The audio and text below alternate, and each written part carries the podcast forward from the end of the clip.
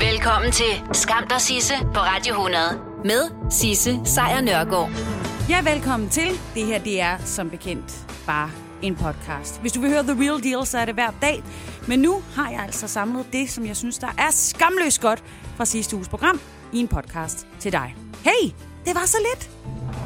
Skam og Sisse på Radio 100 præsenterer Skamløse Fornøjelser. Rigtig, rigtig mange ting er rigtig, rigtig skidt i de her dage. Det er økonomien, det er ensomheden, det er angst, det er usikkerhed, arbejdsmarkedet, det er det hele, og jeg er med der.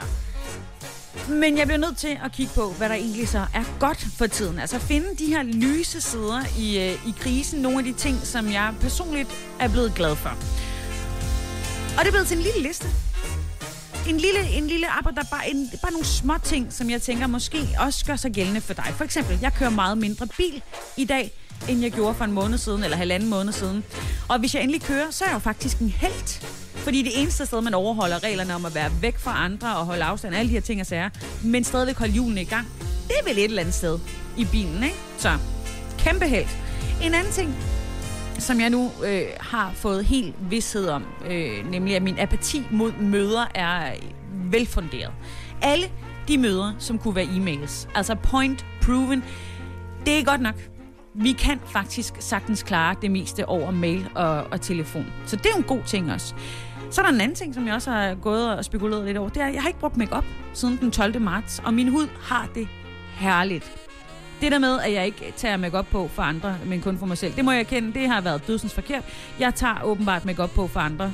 Jeg er 37, der er lidt rynker, og jeg er typen, der har nogle solskader i ansigtet. Så det her med en måned uden belastende kemi og med masser af frisk luft og lidt olie på og sådan nogle ting, altså, det gør godt.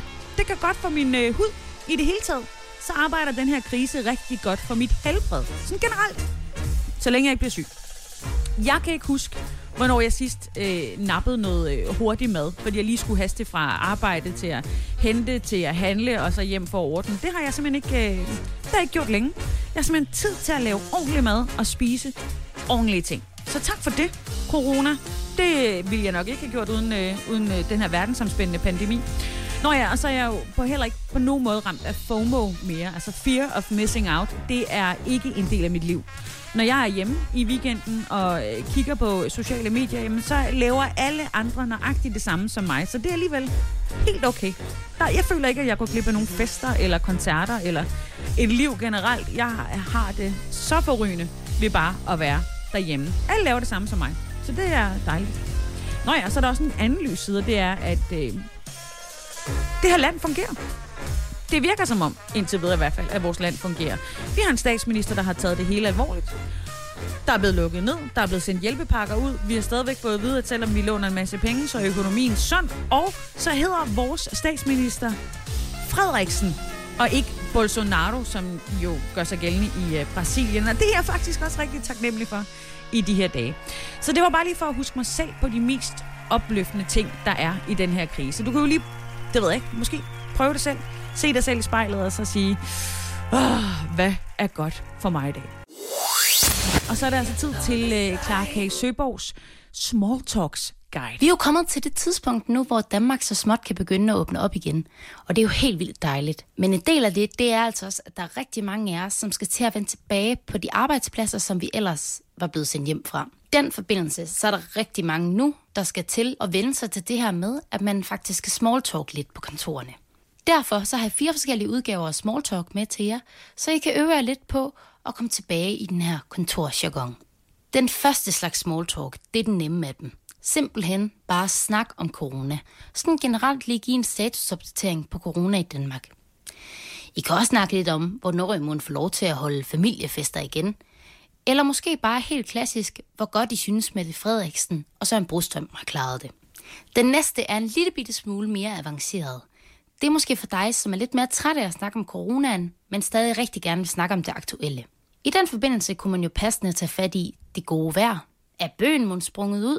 I kunne også snakke lidt om dronningens fejring af fødselsdagen. Måske du endda var med til at synge for hende. Det kan også være, at du bare har oplevet en super god live-koncert på Facebook, Den tredje er i den lidt tunge ende. Det er for dig, der er super træt af bare at snakke om det her dag-til-dag-stof. Du er træt af at snakke om corona, og du vil egentlig bare rigtig gerne snakke om nogle emner, som der måske er lidt længere imellem, at vi diskuterer.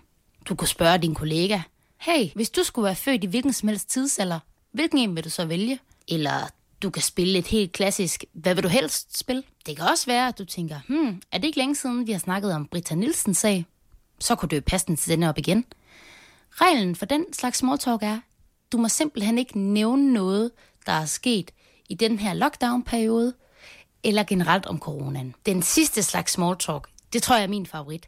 Det er nemlig den sjove, lidt kække. Det kan være, at du ser dig selv lidt som kontorets klovn, eller bare som en rigtig, rigtig sjov type. I den forbindelse har jeg taget på jokes med, som I hjertens gerne må låne. Den første, det er faktisk en, min mor har fyret af på mig. Ej, det bliver da godt at komme tilbage til en ordentlig frokostordning. Jeg synes, den herhjemme, den var begyndt at halte lidt. Den er sjov, der kunne du jo snakke om, at du måske ikke laver den bedste frokost. Den næste, det er en klassiker. Den spiller på det med, at corona jo også er en øl. Den går simpelthen på, ej, jeg må altså helst ikke få corona. Jeg skal køre hjem. Den er kort, den er simpel, men jeg synes, den er god. De sidste par stykker, dem har jeg fundet på nettet, så dem kan jeg desværre ikke tage nogen form for credit for. Men den første lyder, siden alle er begyndt at vaske hænder, har barns peanuts altså mistet smagen. Den er nemlig lige på grænsen til det ulækre, så den er også super sjov. Desværre er det jo bare, at det er de færreste af os, der har været på bar for nylig, så jeg ved ikke, hvor aktuel den er. Den sidste er også kort, men god, det er nemlig, først fik jeg coronavirus, nu har jeg tuberkulose. Den er sjov, fordi jeg tror, vi er mange, der har oplevet at drikke lidt ekstra her i perioden. Og det er jo en fin måde at snakke om et alvorligt emne på, men med en ironisk distance. Og det var altså en lille guide til 4 forskellige måder, du kan gribe den small talk an på, som kommer lige om lidt.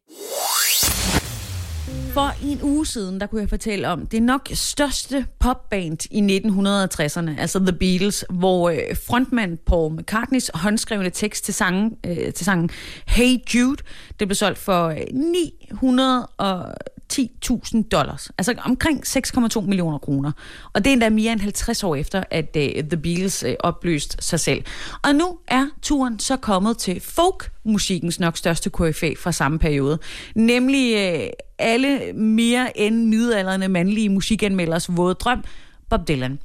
Den amerikanske musiker og sangskriver Bob Dylans håndskrevne tekst til en af de allerstørste, altså 60'er-klassikeren The Times Are A Changing, er sat til salg for 2,2 millioner kroner, hvilket lige svarer til i omegnen af lidt over 15 millioner kroner. And don't speak too soon, for the wheel's still in spin, and there's no telling who that it's naming, was the loser now will be later to win, for the times they are a-changing. Ja, og så kører den derudad med mundharmonika til. I 2014, der blev Dylans håndskrevne tekst til Like a Rolling Stone solgt for $2 millioner, og det var det hidtil største beløb, der er betalt for en sangtekst. Men den rekord kan altså blive slået, hvis det altså er, at der er en, der rent faktisk er villig til at lægge 15,1 millioner kroner for teksten til The Times Are A Changing. Det var en sang, han skrev tilbage i 1963, og den var med på et album af samme navn, altså The Times Are A Changing, i 1964. Og det er ligesom blevet sangen, en af de mest ikoniske protestsange fra 1960'erne, som jo, om man ved det eller ej, var et af de helt store omvæltningsårtier. Så nu kan man altså få lov til at få fingrene i den her utrolig ikoniske tekst, som er skrevet ned. Det er ikke sådan, at Bob Dylan han kommer og spiller den samtidig. Man får simpelthen bare teksten. Og hvis man ikke lige har råd til det, så går der ikke lang tid, før man også kan købe for et par millioner kroner, hvis man har det, teksten til Lay Lady Lay og til Subterranean Homesick Blues fra 65. Hvis man lige går og mangler lidt Bob Dylan i sit liv. I lørdags der var der en verdensomspændende live-koncert med alle de musikere, som jo skulle have været hovednavne på alle mulige festivaler verden over i år. Det hed One World Together at Home, og det blev sendt blandt andet på TV2, hvor du altså stadigvæk kan se det, hvis du er typen, der har et TV2 Play abonnement. Og du kunne høre alle de store. Blandt andet Lady Gaga, som jo altså havde arrangeret den her koncert, som skulle agere som en slags støttekoncert til FN og Verdenssundhedsorganisationen. Og hun fik faktisk også samlet omkring $128 million ind. Så altså, hun spillede selvfølgelig selv Lady Gaga, så var der Lizzo, der var Rolling Stones, Stevie Wonder, Paul McCartney, Elton John og blandt andet også Taylor Swift. Swift, hun har jo ligesom aflyst alle koncerter i år. Nogle er blevet aflyst for hende, blandt andet den på Roskilde Festival, som jo skulle have været første gang nogensinde, hun spillede i Danmark. Og nej, jeg er ikke bitter. Jeg er bare til stede. Jeg dealer med det. Men hun var altså også med til den her One World-koncert, og hun sang en sang, som hun har sagt tidligere, at hun aldrig nogensinde ville spille live. Nemlig en fra sit seneste album, og det er en sang, der hedder Soon You Will Be Better.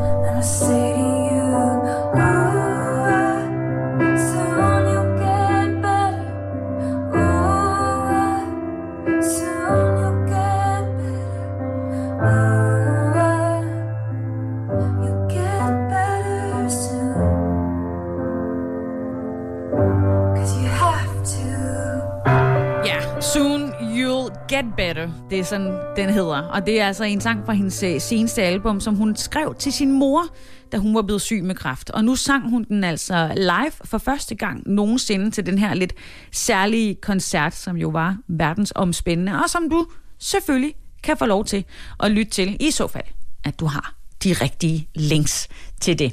Men altså, hun var jo ikke den eneste, der spillede. De gav den alle sammen fuld smadret. Blandt andet her med Lady Gaga. Although your heart is breaking,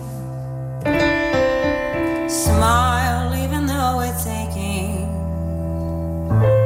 When there are clouds in the sky, you'll get by.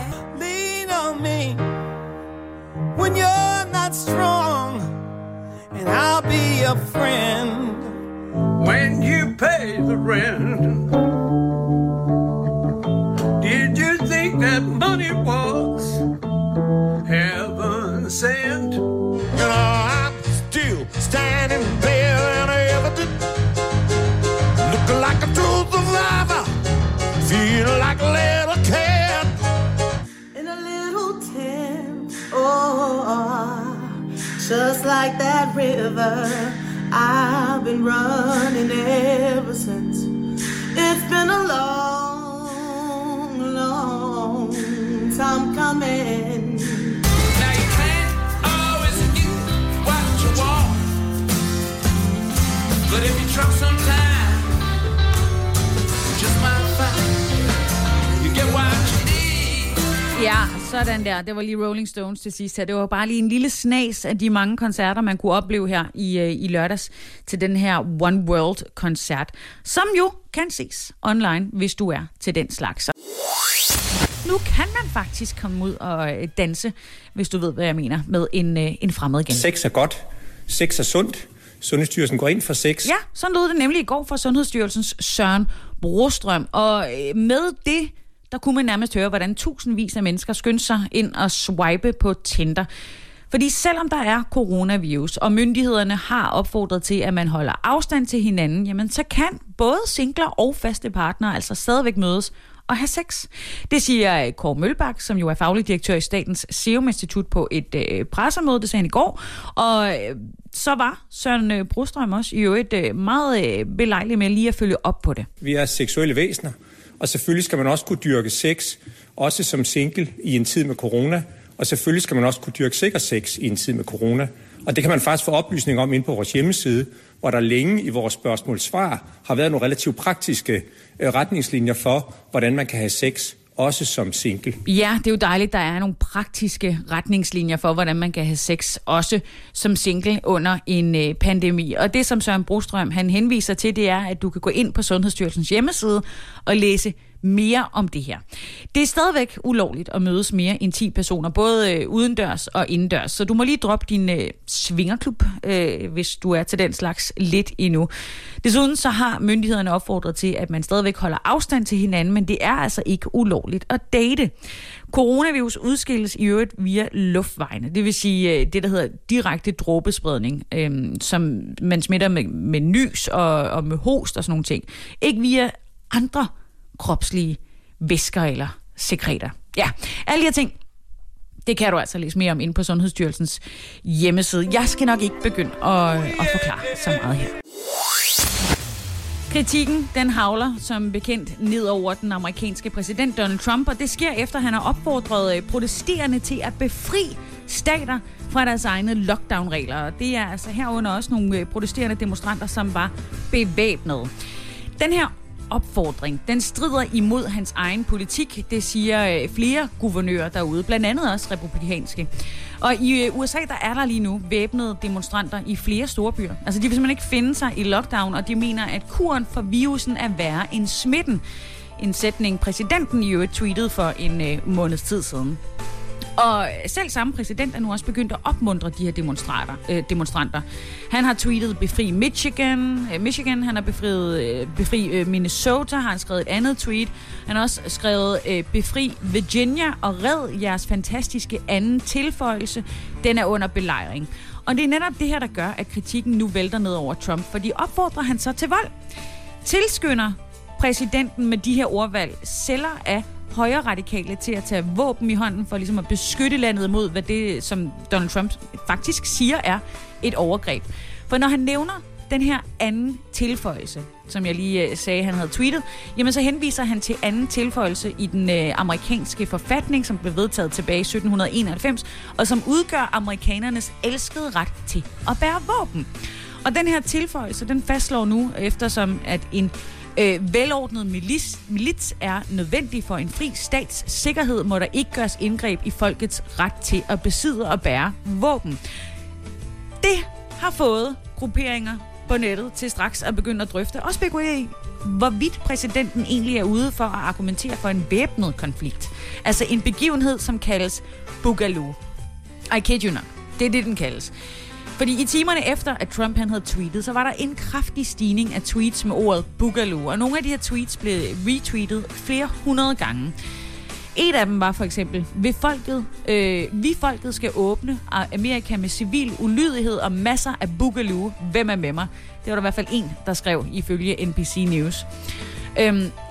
Guvernørerne rundt omkring i de forskellige stater. Det er ligesom dem, der står for de respektive stater.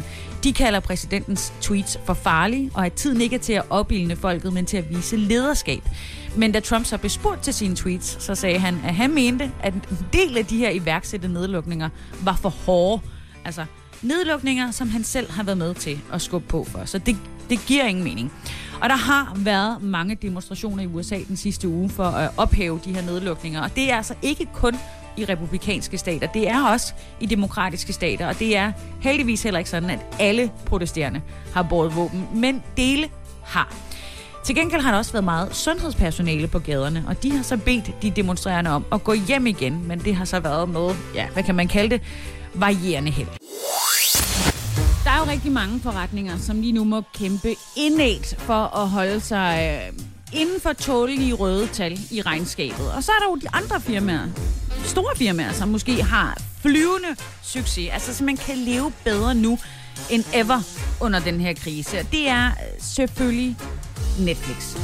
Streamingtjenesten har fået 15,7 millioner nye abonnenter i løbet af det første kvartal. Det skyldes til dels coronakrisen. Det er et enormt højt antal nye brugere, og det er jo en populær streamingtjeneste, som jo også forventer, at der vil komme en stigning, men de har forventet, at de vil få cirka 7 millioner nye abonnenter i løbet af de første 3 måneder af 2020. Men den her krise, som der jo har lukket os alle inde, har simpelthen gjort, at mange flere har besluttet sig for, at det skulle være nu, de investerede i Netflix. Og det har altså sendt 15,7 millioner nye abonnenter lige ind i armene hos Netflix. De siger selv, at det er coronakrisen, som har en betydning for den her stigning. Og det har altså også noget at gøre med, at der er jo hele den her hjemmekarantæne i hele verden, og det har altså accelereret stigningen i abonnenter. Det kan også mærkes selvfølgelig i selskabet, som nu har flere penge, men også hos deres aktionærer. Fordi samtidig med, at Netflix var ude at offentliggøre deres kvartalsregnskab, jamen så steg aktien i Netflix også i USA med 1%. Og det er meget i forvejen steget med 34% siden nytår, fordi investorerne har længe haft øje for, at de her nedlukninger har været en rigtig, rigtig god idé, når det handlede om streamingtjenester.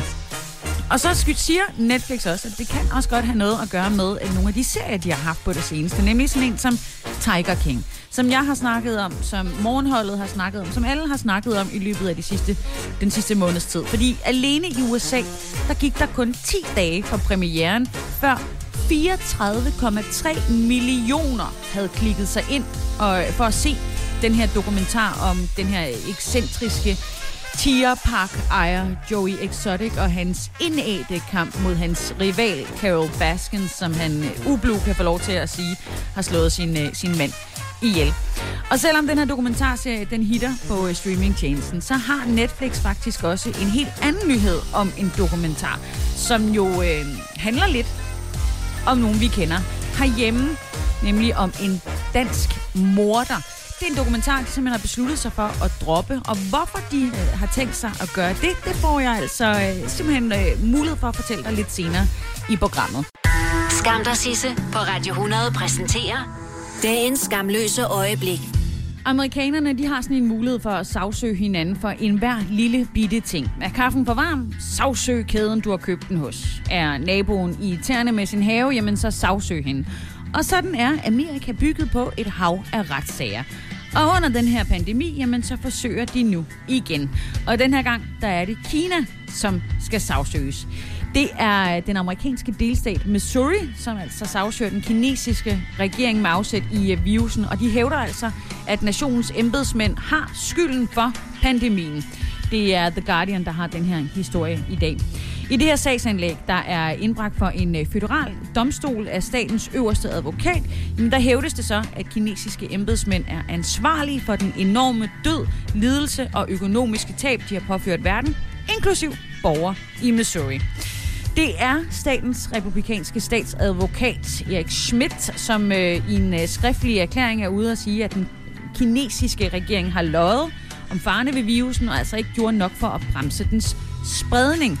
Så han mener altså, at de skal holdes ansvarlige for deres handlinger. Det er uklart for eksperter, og for mig i øvrigt, om den her retssag vil have meget, hvis overhovedet nogen som helst indflydelse. Loven i USA forbyder generelt retssager mod andre lande med nogle få undtagelser. Og så er der mange, der mener, at der er tale om et mediestunt fra den republikanske guvernør, som jo også gerne vil vælges igen næste år. Ikke desto mindre, Missouri er selvfølgelig også ramt af virusen, og når man er magtesløs mod en virus uden kur, jamen så griber man efter en eller anden gren, så man på en eller anden måde kan føle sig oprejst. Antallet af dødsfald i Missouri steg med 16 tirsdag her til 215, og antallet af smittetilfælde er steget fra 156 til næsten 6.000 mennesker. Og i USA i det hele taget er der jo mere end 825.000 bekræftede smittetilfælde. 45.000 mennesker er døde med eller af covid-19. Og Donald Trump, han har jo også ved flere lejligheder været ude og kritisere Kina for deres håndtering af krisen. Og derudover så har han jo også været ude at sige, at han mener, at Verdenssundhedsorganisationen, altså WHO, har dækket over Kina og hjulpet landet med at lyve om alvoren. Og derfor så trak han jo også støtten til FN-organet. Så ja, held og lykke med det setup. Det går ikke sådan fuld fart strålende for Dansk Folkeparti. De er faktisk historisk upopulære. Kun 6,8% ville, ifølge en analyse, som Voxmeter har foretaget for Altinget, stemme på Dansk Folkeparti, hvis der var valg nu. Og det er altså den laveste måling for partiet i den 19-årige periode, som Analyseinstituttet har foretaget politiske målinger i. Partiet har dermed tabt 2 ud af 3 vælgere siden højdepunktet tilbage i 2015, hvor de altså fik 21,1% af stemmerne. Og hvorfor er Dansk Folkeparti så upopulære? Der er garanteret alle mulige årsager. Men det hjælper jo ikke, hvis man er en af dem, der følger dem online. I går, der måtte Pia Kjærsgaard se sig selv udstillet, da hun lagde et billede op, hvor hun modtog masker, altså til sundhedsvæsenet fra Taiwan. Og det måtte hun altså simpelthen se sig udstillet i, fordi hun i sidste uge delte et tweet om, at det var en populistisk ting at gøre, da sundhedsminister Magnus Heunicke gjorde det samme. Ikke desto mindre, dobbeltmoral er jo aldrig nogensinde dobbelt så godt. Og det var heller ikke heldigt, da Søren Espersen så kastede sig over Mette Frederiksen i sidste uge. Statsministeren, hun fortalte forleden hos DR, hvordan coronakrisen har betydet, at hun og dronning Margrethe har fået en anden fortrolighed. Det samme forklarer hun så også i programmet Alle Tiders Dronning, som blev sendt på TV2 i anledning af, at Margrethe havde 80 års fødselsdag. Og hos begge tv-kanaler, der fortalte Mette Frederiksen altså en lille anekdote om sine normalt fortrolige samtaler med dronningen. Fordi majestaten havde spurgt statsministeren, om hun huskede at passe på sig selv under den her krise. Og der havde statsministeren svaret, at der måske nok først blev tid til at passe på sig selv efter krisen. Og hertil svarede dronning Margrethe ifølge Mette Frederiksen på DR og på TV2, at ja, men nu er det tante dronning, der taler, og de skal passe godt på dem selv. Det er jo en hyggelig lille historie. Men hos Dansk Folkeparti, der bemærkede Søren Espersen så den her gengivelse, Mette Frederiksens gengivelse af samtalen med dronningen, og så skrev han på Twitter, at det formentlig var første gang i historien, at den siddende statsminister citerer monarken for noget udtalt i fortrolig sammenhæng. Man skulle ikke blive overrasket, om dronningen fremover vil være mere forsigtig med, hvad hun siger til Mette. Ja, okay, men så kom det jo så ud, at Kongehuset var orienteret om, at den her anekdote ville indgå i dokumentaren, og det bekræfter altså både TV2 og Kongehuset over for DR's udmærkede program, der hedder Detektor. Og hvad sagde Søren Espersen så til det? Well, han skrev, jeg er lige holdt op med at være bekymret, jeg glemmer det, det var da fornuftigt, så er den historie ikke længere, og så slettede han jo efterfølgende sit tweet. Men ikke desto mindre, måske kan det være det, der gør. Bare, altså måske en lille bitte del af det, at Dansk Folkeparti for tiden altså har mistet 2/3 af deres vælgere. Det tog mig cirka 1,5 måned, så blev jeg mere eller mindre fuld parodi på en pandemi. Altså, der er blevet bagt surdegsbrød, der er blevet ordnet planter, og nu har jeg ved Gud også handlet mig et instrument. Jeg købte mig en ukulele. Jeg læste et sted, at man kunne lære et instrument under den her lockdown, altså bruge tiden fornuftigt, og i tidernes morgen, der spillede jeg noget elbas, men jeg kunne godt tænke mig at lære sådan noget med akkorder og sådan noget. Så jeg kastede mig over det mindste instrument i byen, og jeg fik den her i går, så giv mig lige lidt tid. Men jeg havde jo, lidt i baghovedet, at jeg rigtig gerne ville kunne spille vores egen karantænesang. Altså, kysset bliver langt. Ikke? Kysset bliver langt. Nej. Krammet bliver langt. Kysset bliver vådt. Så snart vi ser hinanden næste gang. Nej.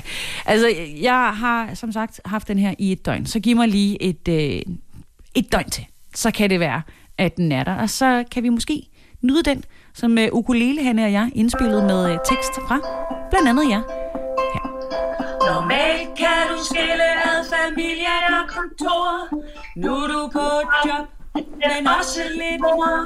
Med deadline, lektier, 3 børn og så job.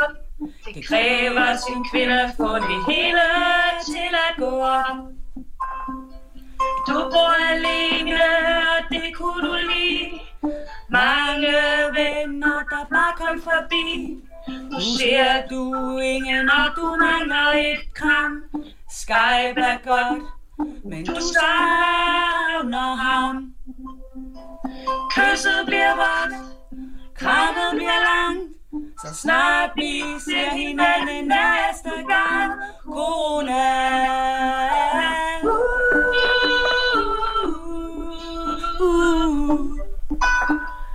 Tænk, at det du savner allermest er storkontoret, som vi nu er flest.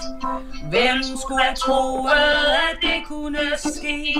Og vi er endda kun på lockdown dag nummer 3. Jeg står føler dig alene og skræmt, fordi vi nu er karantæneramt. Alt blev aflyst ligesom EM og ski.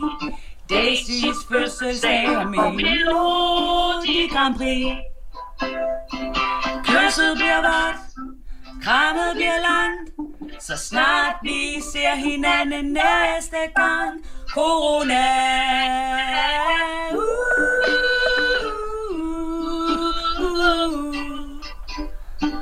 Håndmask, hudsel og masser af sprit. Dit liv er blevet helt bakteriefrit. Det hele kan jo virke ganske ekstremt. Til gengæld er fars helt legitimt. Kysset bliver vådt, krammet bliver langt. Så snart vi ser hinanden næste gang. Corona.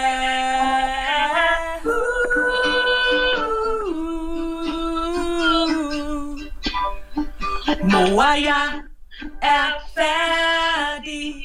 Far og min iPad.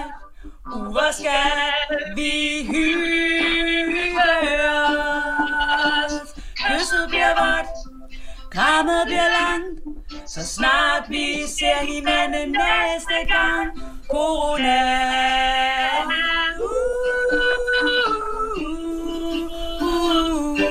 Ja, det lød sådan. Og det gjorde det jo, fordi at det var ukulelehanne, der spillede ukulele, og ikke mig. Men altså,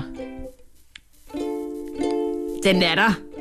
Altså, vi snakker om timer. Så det kan være, jeg bare skal give den et skud igen nu.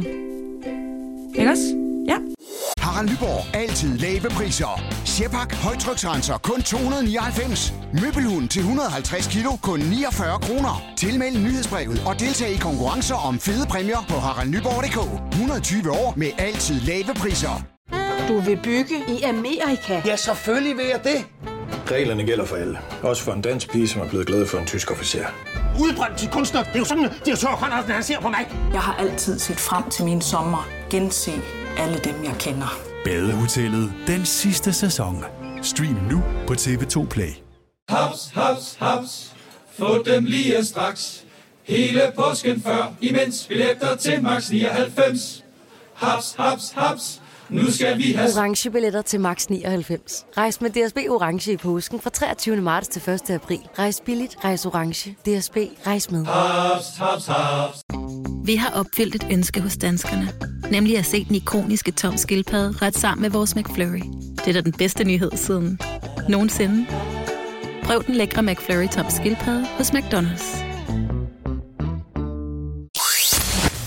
Det kunne godt være, at du havde store planer om at hive grillen ud her i weekenden, men jeg ved ikke, om du har bemærket det. Har du have, så har du helt sikkert bemærket det, men bor du i lejlighed, så kan det godt være, at du ikke lige har fået den med. Men der er næsten ikke faldet regn i en måned nu, og det begynder at kunne mærkes i mine bede, og det kan mærkes i naturen. Det er blevet knastørt, og det øger altså faren for brande. Ja, og så kan det godt være, at du tænker, jamen Sisse, det regnede jo fra september til marts, altså det må jo være vådt et eller andet sted. Og ja, det gjorde det. Men det har altså ikke taget mere end omkring en måned før, der er simpelthen decideret tørke flere steder i landet. Og det har allerede nu ført til naturbranden i Jylland og i Nordsjælland, og så har der altså været mindre brande rundt omkring i landet. Den her fordampning fra jorden, den øges af den tørre luft, af den blæst og den her sol, som vi mærker i de her dage. Og det gør, at der er for øjeblikket fordamper op imod 3 mm vand i døgnet. Og da der kun er faldet omkring 6 mm regn siden den 19. marts, jamen så er det altså ført til en lynhurtig udtørring af jorden. Vores beredskab anbefaler mig, selvfølgelig, men også dig, at man holder sig orienteret på deres officielle hjemmeside. Det er den, der hedder brandfar.dk, og der kan man altså følge med i, hvor brandfarlig naturen er, der hvor man er. Og det er selvfølgelig også en god idé at tænke sig om, inden man lige tænder op i et bål udenfor. Altså enten det er et bål, eller en grill, eller muligvis en ukrudtsbrænder, man har lyst til at bruge. Og det er især den der med ukrudtsbrænderen, som har ført til rigtig mange udrykninger her på det sidste. Generelt så skal man også holde afstand, og det betyder også i den her forbindelse, at man skal tænde sin ild i god afstand af noget, der kan brændes, og så skal man i øvrigt også være der til at føre tilsyn med den her ild. Ligesom det der med at lige at skåde en cigaret faktisk også udgør en risiko. Der er rigtig mange steder, hvor der er anlagt både bål og grillpladser, som der kan bruges, og så længe, at der ikke er afbrændingsforbud, så må man altså stadigvæk gerne gøre det, så længe man lige tjekker på brandfar.dk, altså både slukke sin cigaret, men også have sine bål. derude. Vi skal lave noget snobrød. Det er sådan, det skal være. Ungerne er stadigvæk rigtig meget hjemme, så klart. Men ilden, den kan godt putte sig, og så først dukke op, når man er overbevist om, at den er slukket. Så der skal altså holdes ekstra godt øje. Således opmuntret kan du jo smutte ud nu, og lige nyde de 20 grader, der muligvis er i dit kvarter. Skam og Sisse på Radio 100 præsenterer Skamløse Fornøjelser.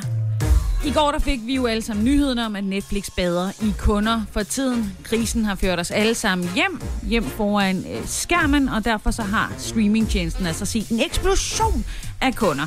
Men lige så dejligt det er for dem, lige så stakket en frist er det åbenbart også. Det mener i hvert fald nogle eksperter. Fordi selvom coronaen altså har medført den her enorme kundevækst til Netflix, jamen så kan det faktisk også være det, der kommer til at være skidt nyt for lige præcis streamingbranchen, altså coronavirusen. Fordi der kommer til at være en skærpet konkurrence fremover, men der kommer også til at være mangel på det, som vi alle sammen stimles om, nemlig nyt indhold. Coronaudbruddet har sat film, serier og dokumentaroptagelser på pause. Og derfor så skal man som Netflix-kunde, men som en hvilken som helst anden streaming-kunde, også forberede sig på, at der i fremtiden kommer til at være meget mindre nyt indhold, end man er vant til. Nina Movin, hun er administrerende direktør i det, der hedder Otto Mønsteds Fond. Det er en fond, som i årevis har investeret i sådan nogle teknologiaktier. Hun mener, altså ifølge hende, så er alle de her optagelser stoppet, og selvom Netflix kan købe nye programmer, jamen så kommer der til at være et kæmpe hul på et tidspunkt. Det bliver ikke nu, det bliver ikke inden for de næste par måneder, for der er optaget alt, der skal bruges til 2020, og faktisk også en del ind i 2021, men derefter, der bliver der lukket ned. Og selvom at Netflix abonnementstal indtil videre kun har nydt godt af den her krise, jamen så kan den her krise altså på længere sigt også komme til at betyde, at folk de kommer til at smutte fra streamingtjenesten igen. Ifølge Kalle Reineke, som er medieanalytiker blandt andet, så er Netflix rigtig god til at prøve ting af. Og nogle af de programmer, som klarer sig rigtig godt for tiden, det er de her nye reality shows, som de er begyndt at lancere, og dokumentarserier som Tiger King. Men spørgsmålet er så bare, om lige så mange vil betale for et abonnement, når der så ikke kommer det her indhold hele tiden. Og derudover så er der også, ifølge Kjeld Reineke, hele 4 nye streamingtjenester på vej til Danmark. Altså 4 flere tjenester, som vi nu kan få lov at sidde og rode i. Og det er jo blandt andet Disney+, som jo kommer til at gøre, at vi aldrig nogensinde får lov til at røre vores respektive skærme igen, når ungerne har overtaget. Men indtil videre, så er det altså stadigvæk Netflix, der sidder tungest på toppen af dansk streaming. Sidste år, der brugte knap 40% af alle danskere tjenesten mindst én gang om ugen, og så er der jo selvfølgelig alle os andre, der bruger den hver evig eneste dag. Og vi er jo rigtig meget derhjemme for tiden. Og måske har du også, selvom du har været hjemme, haft mulighed for at holde møder online, eller været med til måske en online fredagsbar. Det er i hvert fald en stor ting her i vores hus. Så er der nemlig ret god odds for, at du har været i gang med at benytte dig af det, der hedder Zoom. Altså et videokonferenceprogram. Det er et program, som gør, at man kan holde møder med video med en masse mennesker på samme tid. Og det er altså på rekordtid blevet en af de allermest populære måder at mødes på med afstand. Men der har også været rigtig skarp kritik af en række sikkerhedshuller i Zoom. Og det kommer der så til at blive lavet om på fremover. Zoom ansatte for nylig Facebooks tidligere sikkerhedschef, en fyr, der hedder Alex Stamos. Og det betyder, at de nu er i gang med at styrke krypteringen, så det altså ikke bliver muligt for udeforstående at kunne lytte med til de her møder, eller fredagsbar, eller hvad man nu laver. Og de kan heller ikke se med, når der kommer til at blive afholdt flere videomøder igennem den her app.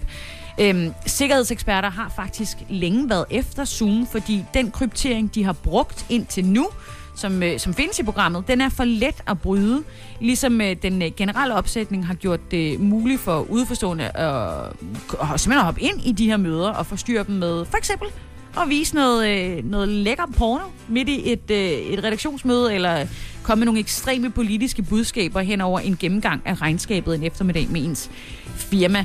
Og det er blevet et problem. faktisk så stort et problem, at der er opstået et helt nyt ord, som hedder zoombombing, til at beskrive fænomenet. Man kender jo fotobomb fra mennesker, der bomber ind i andre folks billeder, og på den måde bliver en del af det. Men zoombombing er altså også blevet et fænomen nu. Og Zoom har altså, ifølge Reuters, fremlagt en 90-dages plan for, hvordan deres sikkerhed vil blive forbedret. Brugen af Zoom er også herhjemme skudt i vejret, efter at vi ligesom er blevet sendt hjem for at arbejde, sendt hjem for at gå i skole og meget mere. Og der er over 300 millioner daglige Zoom-brugere, hvilket er 100 millioner flere end for bare 3 uger siden. Og det er altså både virksomheder, skoler, universiteter og politiske partier, som har taget Zoom i brug. Fordi det er nemt at bruge, og man kan se alle, der er med, og det er let at dele skærm og alle de her ting og sager. Blandt andet har den britiske regering anvendt Zoom til møder, hvilket gav en del kritik af Boris Johnson, fordi der ifølge flere kritikere på ingen måde har været styr på sikkerheden. Alle kunne se med, da den britiske regering begyndte at holde møder på den her måde. Der har også været flere virksomheder og myndigheder, som simpelthen nu har været ude og sige, at vi kommer ikke til at bruge Zoom. Det er Google, det er det amerikanske senat, det er skolerne i New York, det britiske forsvarsministerium og den taiwanske regering. De er simpelthen alle sammen bedt deres ansatte om ikke at benytte Zoom. Så er der nogle andre ting. Zoom er jo konkurrent til blandt andet Microsoft Teams, som vi bruger her på kanalen. Så er der Skype, som jo ejes af Microsoft, og så er der det, der hedder Cisco's WebEx, som du også kan kaste over til den næste fredagsbar. Skam og Sisse på Radio 100 med Sisse Sejer Nørgaard.